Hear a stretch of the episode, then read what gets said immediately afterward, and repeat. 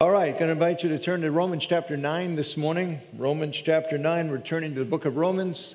We've been dividing the book of Romans up into a few, uh, few different series because I think the book is themed that way.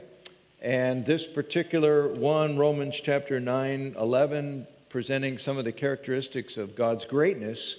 Um, honestly, this morning is a challenging passage. Um,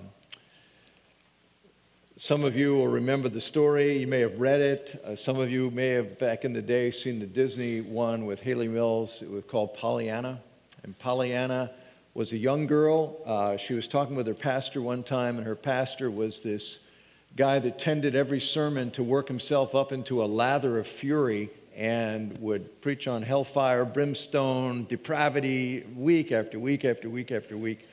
And he wasn't really having a good time. The church wasn't having a good time. And so uh, they happened to have a conversation out in the field one day, and she was talking about her dad. And her dad had been a pastor, and he had passed away. And she said, But my dad came to the conclusion that he would preach on the happy texts. And she talked about 70 something happy texts, I think it was. I don't remember how many there were. But but they were basically all text on the promises of God and, and the expression of God's encouragement to people. And it's fun to preach on the happy texts. Romans 8 is one of those. Romans 9 is a more challenging text because not everything in the Bible is easy to grasp, because not everything about God is easy for us to understand. Romans 9 stretches us because God is presenting things about himself that stretch us. And I'd like to read verses 1 through 21. And if you're listening, you'll see some stretching statements that are found here in Romans chapter 9. I speak the truth in Christ. I am not lying. My conscience confirms it through the Holy Spirit. I have great sorrow and unceasing anguish in my heart. For I could wish that I myself were cursed and cut off from Christ for the sake of my people, those of my own race, the people of Israel. Theirs is the adoption to sonship, theirs the divine glory, the covenants, the receiving of the law, the temple worship, and the promises. Theirs are the patriarchs, and from them is traced the human ancestry of the Messiah, who is God over all, forever praised. Amen. It is not as though God's word had failed, for not all who are descended from Israel are Israel nor because they are his descendants are they all Abraham's children. On the contrary, it is through Isaac that your offspring will be reckoned. In other words, it is not the children by physical descent who are God's children, but it is the children of the promise who are regarded as Abraham's offspring. For this is how the promise was stated At the appointed time I'll return, and Sarah will have a son. Not only that, but Rebekah's children were conceived at the same time by our father Isaac. Yet before the twins were born or had done anything good or bad, in order that God's purpose in election might stand, not by works by him who calls, she was told, The older will serve the younger, just as it is written, Jacob I loved, but Esau I hated. What then shall we say? Is God unjust? Not at all, for he says to Moses, I will have mercy on whom I will have mercy, and I will have compassion on whom I have compassion. It does not, therefore, depend on human desire or effort, but on God's mercy. For Scripture says to Pharaoh, I raised you up for this very purpose, that I might display my power in you, and that my name might be proclaimed in all the earth. Therefore, God has mercy on whom he wants to have mercy, and he hardens whom he wants to harden. One of you will say to me, Then why does God still blame us? For who is able to resist his will? But who are you, a human being, to talk back to God? Shall what is formed say to the one who formed it, Why have you made me like this? Does not the potter have the right to make out of the same lump of clay some pottery for special purposes and some for common use? Some tough things in there. Let's pray. Lord, we want to worship you and love you as you are. And we recognize, Lord, that there are things in the scripture that you have placed because there is stretching to be done in our understanding and in our acceptance of you. Lord, I recognize that this passage is, for some, maybe a delight. For others, it is going to be a challenge. For some, it might be a torment. And I just ask that you would uh, speak into our lives in a way that deepens our love for you, our desire for you, uh, our commitment to you. In Jesus' name, amen. Even the location of Romans 9 through 11 is somewhat confusing. If you look at the book of Romans, here's the outline of the book. Romans chapter 1 through 8 talks about how we are made acceptable to God and how we can live a new way because of it. Chapter 12 talks about what that new way looks like. It just makes total sense to end chapter 8 and start chapter 12, right? But then he throws in Romans 9 through 11. And Romans 9 through 11 seem to be an embarking on a whole different uh, set of truth. And this has led many commentators to use the, the expression that Romans 9 through 11 are a parenthesis uh, that Paul sort of digresses to and then comes back to his argument uh, in Romans chapter 12 because he starts in Romans chapter 12, therefore, and a lot of people think the therefore is tying back to the end of chapter 8. I think what Paul's doing in Romans chapter 9 is addressing the whatabouts. Whenever I speak to young guys, uh, preachers that are looking to go into preaching, I, I always talk about the whatabouts. I said, to me, real preaching is when you are, are presenting a message and people are invariably raising in their minds, What about? What about?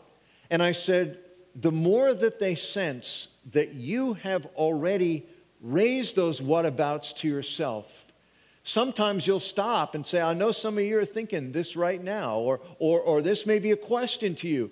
Others that you don't even address, but they just sense that you have been with them in the what about.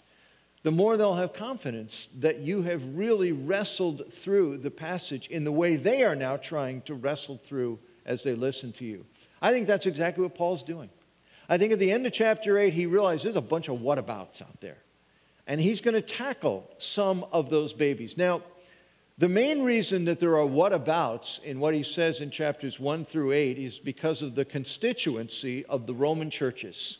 He's writing to these churches, and there is two groups. There are two groups of people in the church. Number one are the, the Romans themselves, whose background uh, we would call pagan, meaning that it was not steeped in the, in the uh, the view of God where there is one divine being. Uh, paganism tended to be a, a pluralistic, a polytheistic, God, uh, like the pantheon.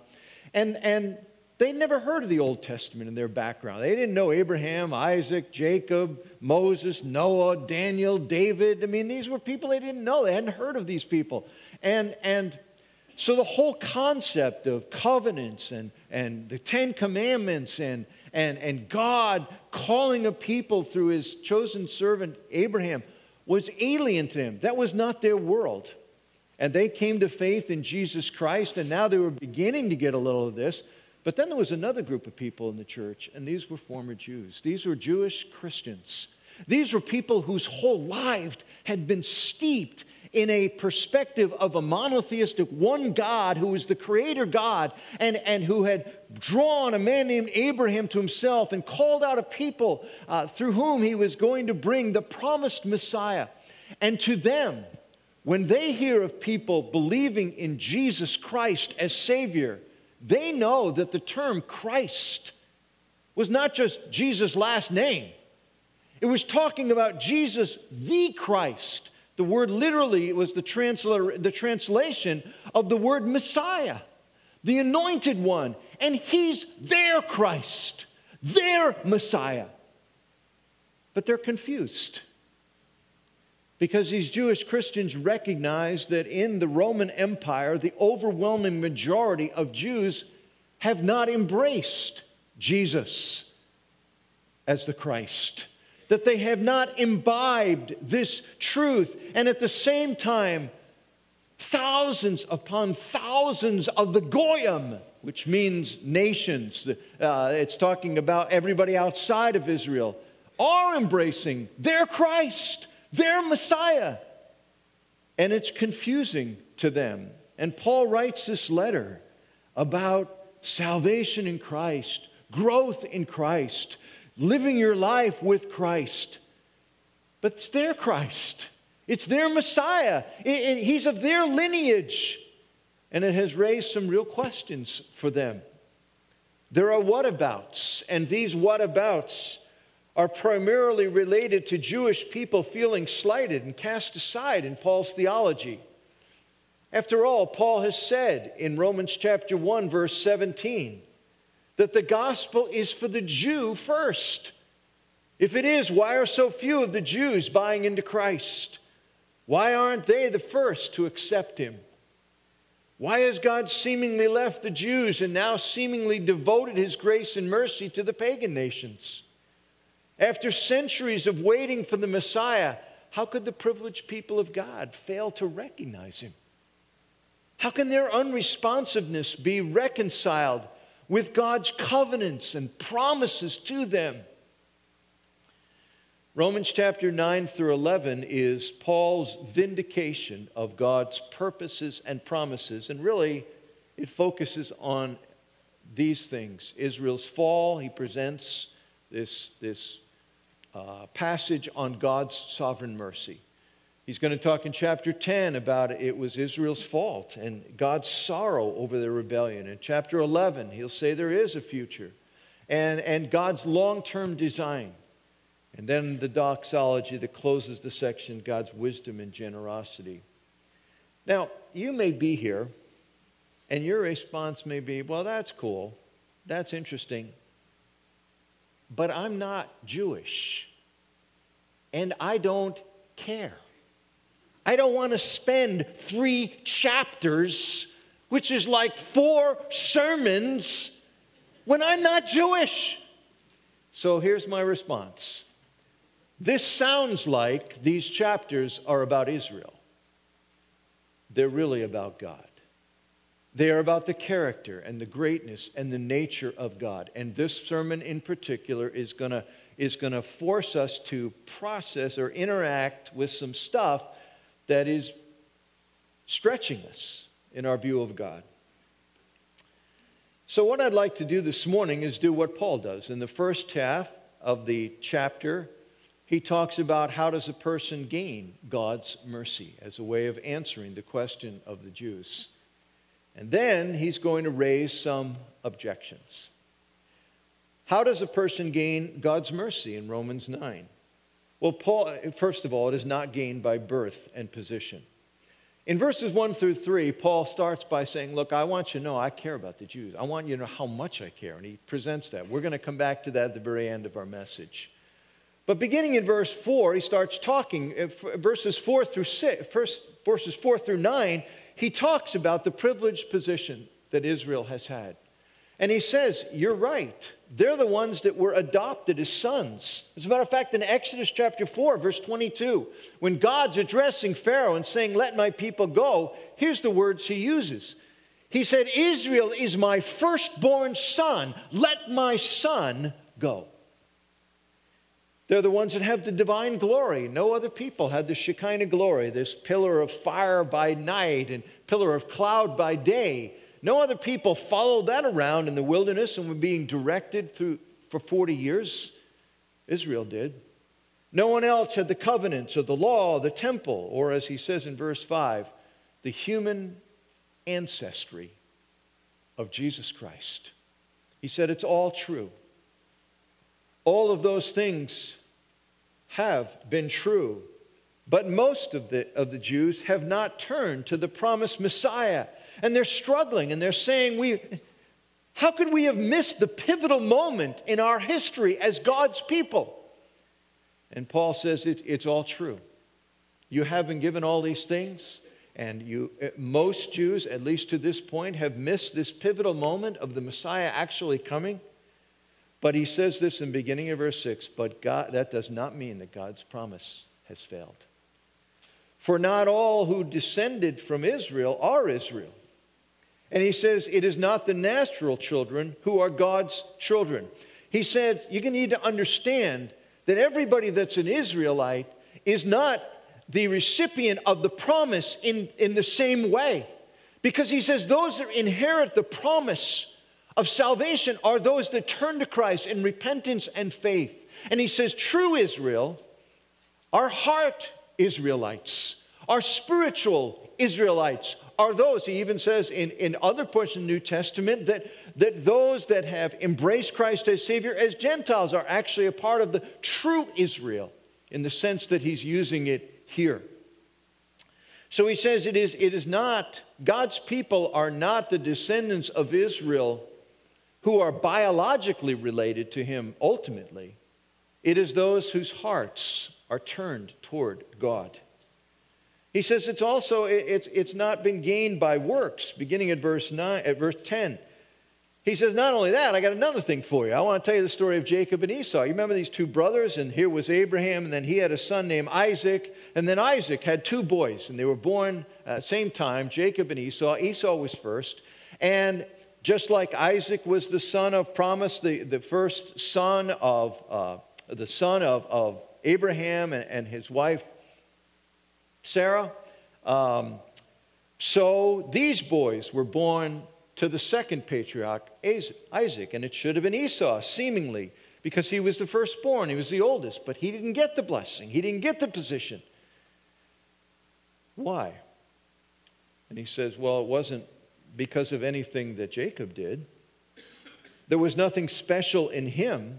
He says it was by God's grace. Here's what he says in verses 10 through 12. Not only that, but Rebekah's children, that's Isaac and Rebekah, had one and the same father, our father Isaac. Yet before the twins were born or had done anything good or bad, in order that God's purpose and election might stand, not by works, but by him who calls, she was told, the older will serve the younger. It was God that made the difference, not their works. And he says it this way He says, The issue was settled before the twins were born. That the choice was not ba- made based on what God knew the boys would do before the twins had done anything good or bad. The blessing comes not by works, but by him who calls. And the only difference between Jacob and Esau is found in God's purpose in election. Now, God's going to pick that up in verse 15, where he says another thing uh, uh, about God's choosing grace it is not by people's choice. In verse 15, he says, For for God said to Moses, I'll have mercy on whom I have mercy. I'll have compassion on whom I have compassion. It does not therefore depend on man's desire or effort, but on God's mercy. And you begin to get involved in this conversation, and you're thinking, wow, wait a minute. And then you get to the final statement. He summarizes it in verse 17 and 18, alludes to it in verse 13 and 15. For the, it is gained by God's sovereign choice.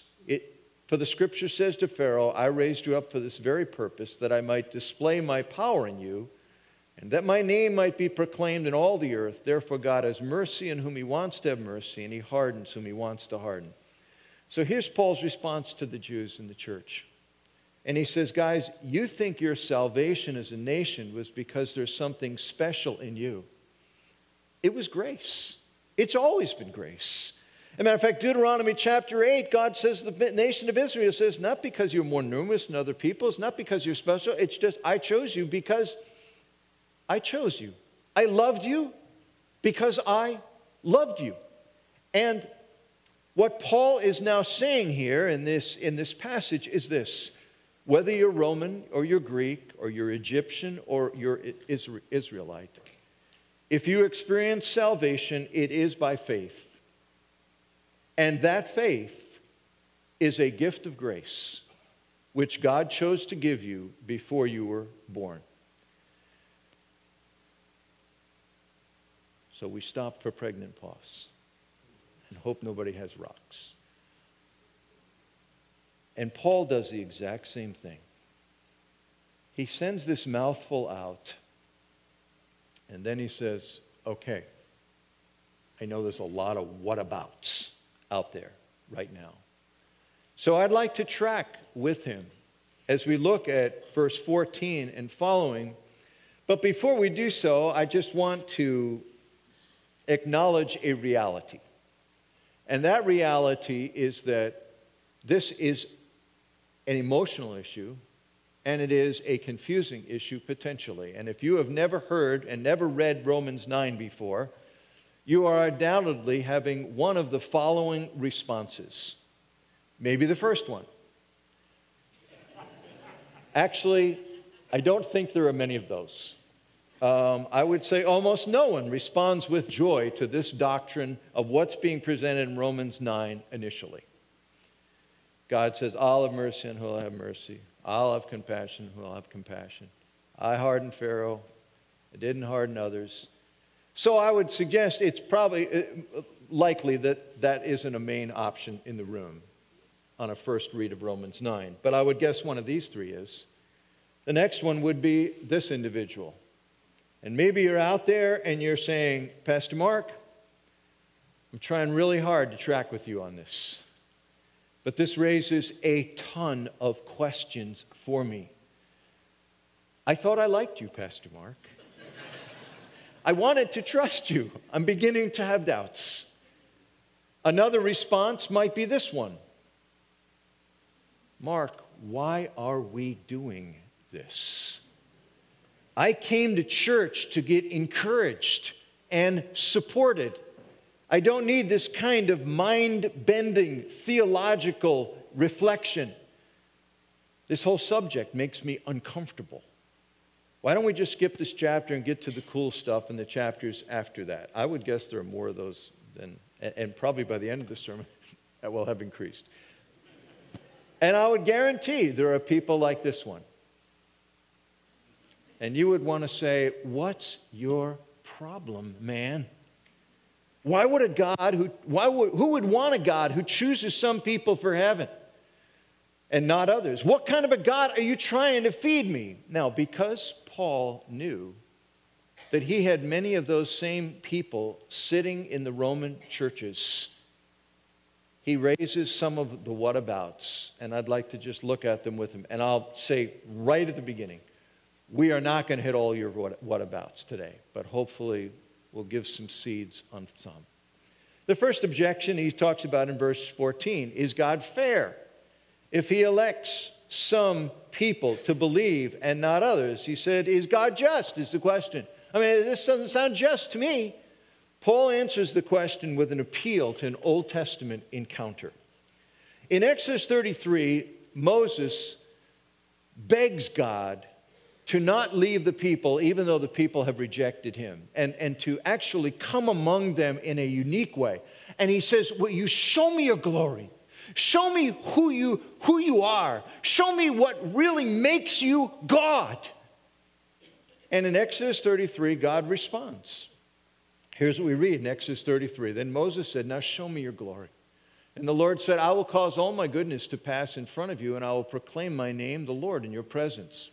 I will have mercy on whom I will have mercy, and I will have compassion on whom I'll have compassion. But you can't see my face, for no one may see me and live. And that is the passage I'll have mercy on whom I'll have mercy, and I'll have compassion on whom I'll have compassion. That is the passage that Moses is quoting here in Romans chapter 9. And what Paul is saying is this aspect of God, where he says, I'll have mercy on whom I'll have mercy, I'll, is at the very core of God's character. Because when Moses asked God, God, show me who you really are, God says, I'm the God who shows mercy on whom I'll have mercy and shows compassion on whom I'll have mer- compassion. And Paul says, We've got to wrestle with this because this is a, a self identifying response of God. Now, it's hard for us because at first they sound like the words of an arbitrary bully. And so we respond like the, the listeners of Romans originally God's not being just. I mean, that doesn't seem fair. Paul says at the very core of God is mercy, but it is mercy that is extended at his discretion and this is not a question of God being just or fair. Th- that's not the issue. Mercy, by its very definition, cannot be an obligation. It is not an obligation because mercy is a gift. To say that God's extension of mercy is unfair is to say that it is owed. And if it is owed, it is not mercy. It is mercy, freely given, undeservedly received. If a lady, uh, a wealthy woman, uh, her heart is drawn to an inner city area and she gets to know some of the people there and, and their lives and the plight of their lives and looks at the young people and she says, You know, I have been blessed with, with money and resources. And she says, I'm going to invest a significant portion of my resources into 20 young people. And she takes 20 of these kids and she, and she pays for their college and their education as far as they want to go. She sets them up and, and she, she works with them and she invests an incredible amount of money. And then somebody came along and said, wait a minute, she still has money. Why 20? Why not 24? Why not 35? Why not all of them? Or that she completely empty all of her resources to do it. That's not fair. And we would say, well, she's being merciful to, I mean, that she is giving that money to any, to 20, is astonishing. It's beautiful. The issue would not be fairness. Now, it might even be that somebody's so worked up about this, they might say, you know, it'd be better if she didn't give it to anybody than if she gave it to 20. And of course, our response would be, Does, doesn't feel that way to, that tw- to the 20. Paul is here saying the issue is not fairness when we talk about mercy. Mercy is what it is, it's freely given, undeservedly given. And he's not just talking to young people in an inner city who are caught in their situation, often through no fault of their own. He's talking to hardened criminals, to sinners, to rebels. And he says the issue is not fairness. Fairness is to give them the earned eternity apart from God. Justice would be experiencing that. The issue is not fairness. Because God does not owe, I could ask the question, does God owe anyone salvation? I think we would all say no, He doesn't owe it. If God owes no one salvation, He is free then to give it to all, to some, or to none. Now, I understand that in making that statement, which I think is just tracking Paul's argument, I didn't turn all you into now happy face about Romans 9. There's other issues, there's other questions that you're asking, but I'm just trying to say the argument of fairness is not the, it's not the right playing field to deal with here. Mercy is not owed. And if he chooses to give to whom he chooses to give, it is still mercy. The second thing he raises is another objection in verse 19. And he raises it after verse 17, 18. I want to read those again because we'll understand why it was raised. Here's the question. Here's the deal. He says in verse 17, For scripture says to Pharaoh, I raised you up for this very purpose, that I might display my power in you, and that my name might be proclaimed in all the earth. Therefore, God has mercy on whom he wants to have mercy, and he hardens whom he wants to harden. One of you, probably more than one, one of you will say to me, then why does God still blame us? For who is able to resist his will? Makes total sense, right? I mean, if God's controlling all this, why is anybody blamed if they don't believe? I mean, poor Pharaoh. God hardened his heart. But I want you to understand exactly what the Bible says about that scenario because it's very important. In Exodus chapter 4 through 10, chapters 4 through 10, it says six times that God hardened Pharaoh's heart. It also says six times that Pharaoh hardened Pharaoh's heart. In other words, we may think what this is saying is that, you know, Pharaoh was a lovely man, generous to the alien and stranger. And until God came and turned his heart cold and miserable, he would have been a benevolent, compassionate friend of the friendless. But that's not what the scripture shows us. The scripture shows Pharaoh as a ruler who is threatened by the Israelites. And as a result, he enslaved them. And, and, and then, because that didn't wipe out enough of them, he tried by infanticide to kill all their children, their, their babies. When it says that God hardened Pharaoh's heart, it's talking about exactly what it says in Romans chapter 1 when it says that God turned people over to their own desires. He just took his hands off. God took his hands off of Pharaoh. God did not restrain Pharaoh's inclinations. God did not show that kind of mercy to Pharaoh. He allowed him to track as he chose to track. He gave him over to his own stubbornness. Pharaoh resisted God, and God allowed that position to be reinforced. He gave him what he chose. This is the picture of salvation that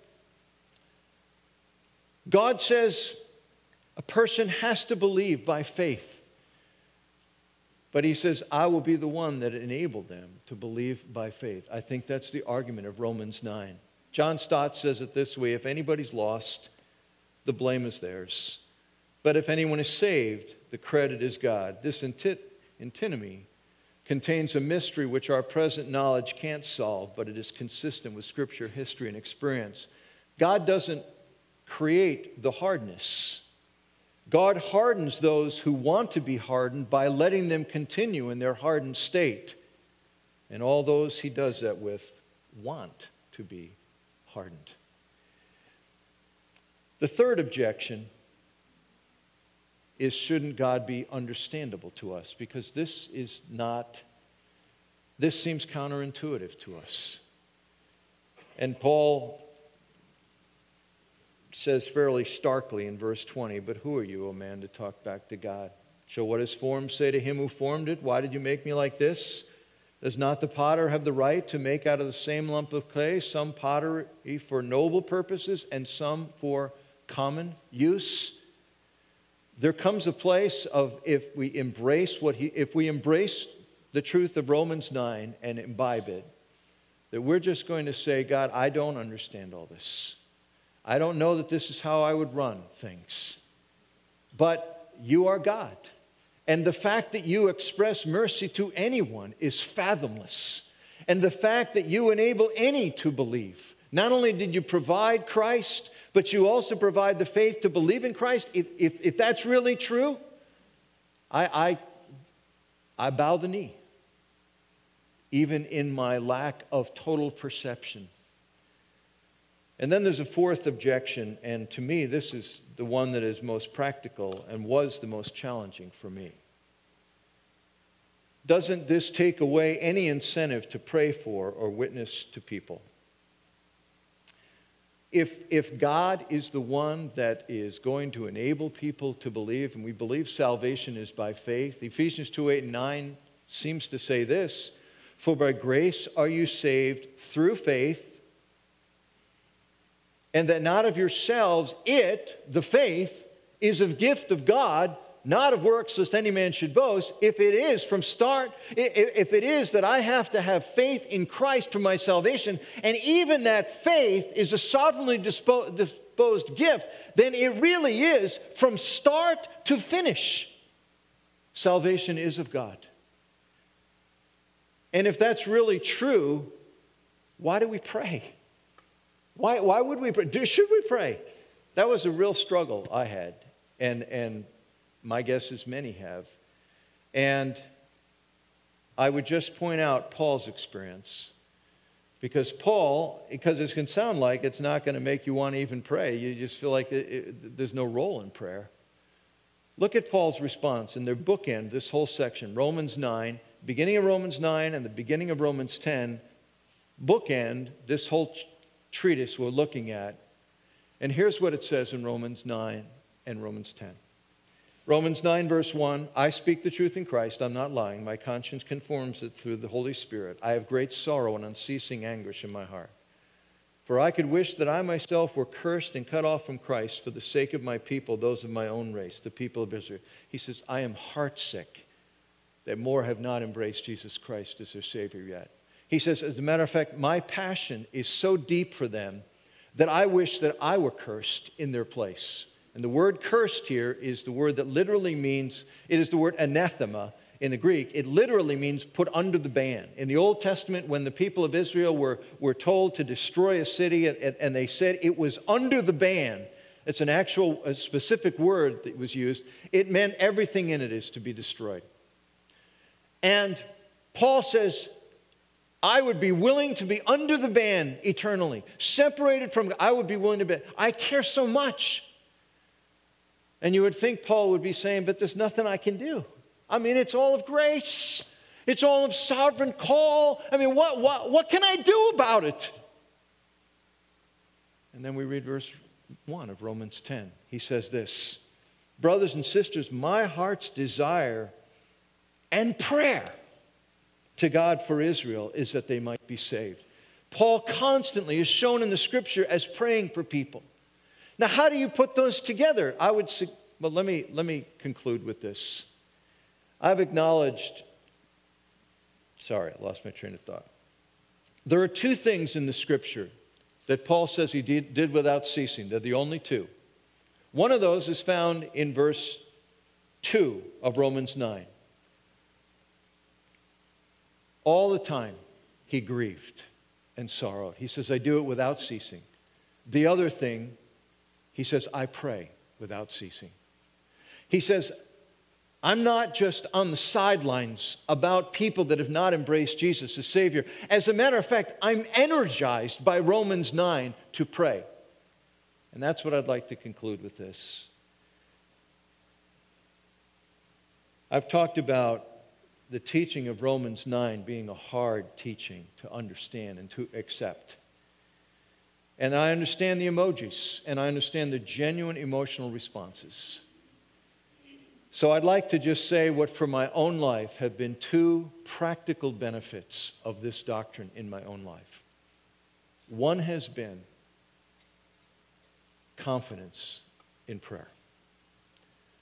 I realized eh, eh, eh, when I was early in ministry, and I would pray for lost people all the time but I remember how I would pray because I was trying to pray in, integritously, that I would pray that God would bring them to the place where they would come to see their need of Jesus and that then they would choose the right thing. Uh, that would be up to them, but that they would choose the right thing. And I would pray up to that place that God would work circumstantially. I still pray that, but I've changed the way I pray.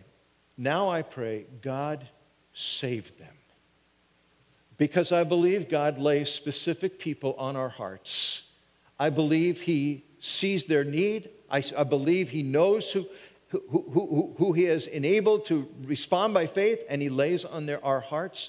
And I pray God save them. I believe salvation from beginning to end. I believe the faith is going to have to come by your grace. As Mike said before, it's not that we're going to run after God, He's running after us that He is pursuing us. So, God, pursue them. Do the work that you always have to do in bringing one of your children home. God, save them. It gives me confidence in prayer. When I really feel God has laid, and there are certain individuals in my life He has deeply laid on my heart to be saved, I really believe they're going to be saved. The second thing, it has given me hope in my life in the darkest seasons of my, my adulthood, in the times when I have been most aware of my own flaws, my failures, my misses as a, as a person, my insufficiencies, when I have been in the darkest place in myself, invariably, God has reminded me, or I've actually, He's reminded me, and I've to remind Him. I can, a number of times I've taken walks and I've just said, Lord, you wanted me. You chose me. You brought me. I'm not here. I don't know you because I, am I'm, I'm better or I got it where other people didn't get it or I was, I was more meritorious. You wanted me. You pursued me. I was one of the 20. I don't know why. But in those moments of self flagellation of myself, this doctrine has been precious to me. That by grace, from start to finish, I stand as his son, destined for glory, destined to be conformed to the image of Jesus, but not because I had enough of an insight into the gospel that I got it. It's that he got me.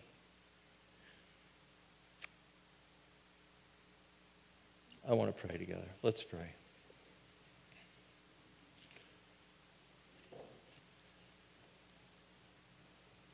Lord, I love to preach the happy text. And I really feel the weight of Romans 9. I confess, well, you know, I've dreaded getting to this passage because I know it's heavy. I know it's confusing. And Lord, I, I just pray that you would speak into lives truth in your own way, in your own time, that you would take the things this morning that people really need to wrestle through and embrace, or to allow things that this is not the time to wrestling with this and to just let that be put aside. But Lord, use this time to deepen all of our desire to know you, to love you and be loved by you, I pray. In Jesus' name I pray. Amen. Now go in peace to love and serve and enjoy the Lord.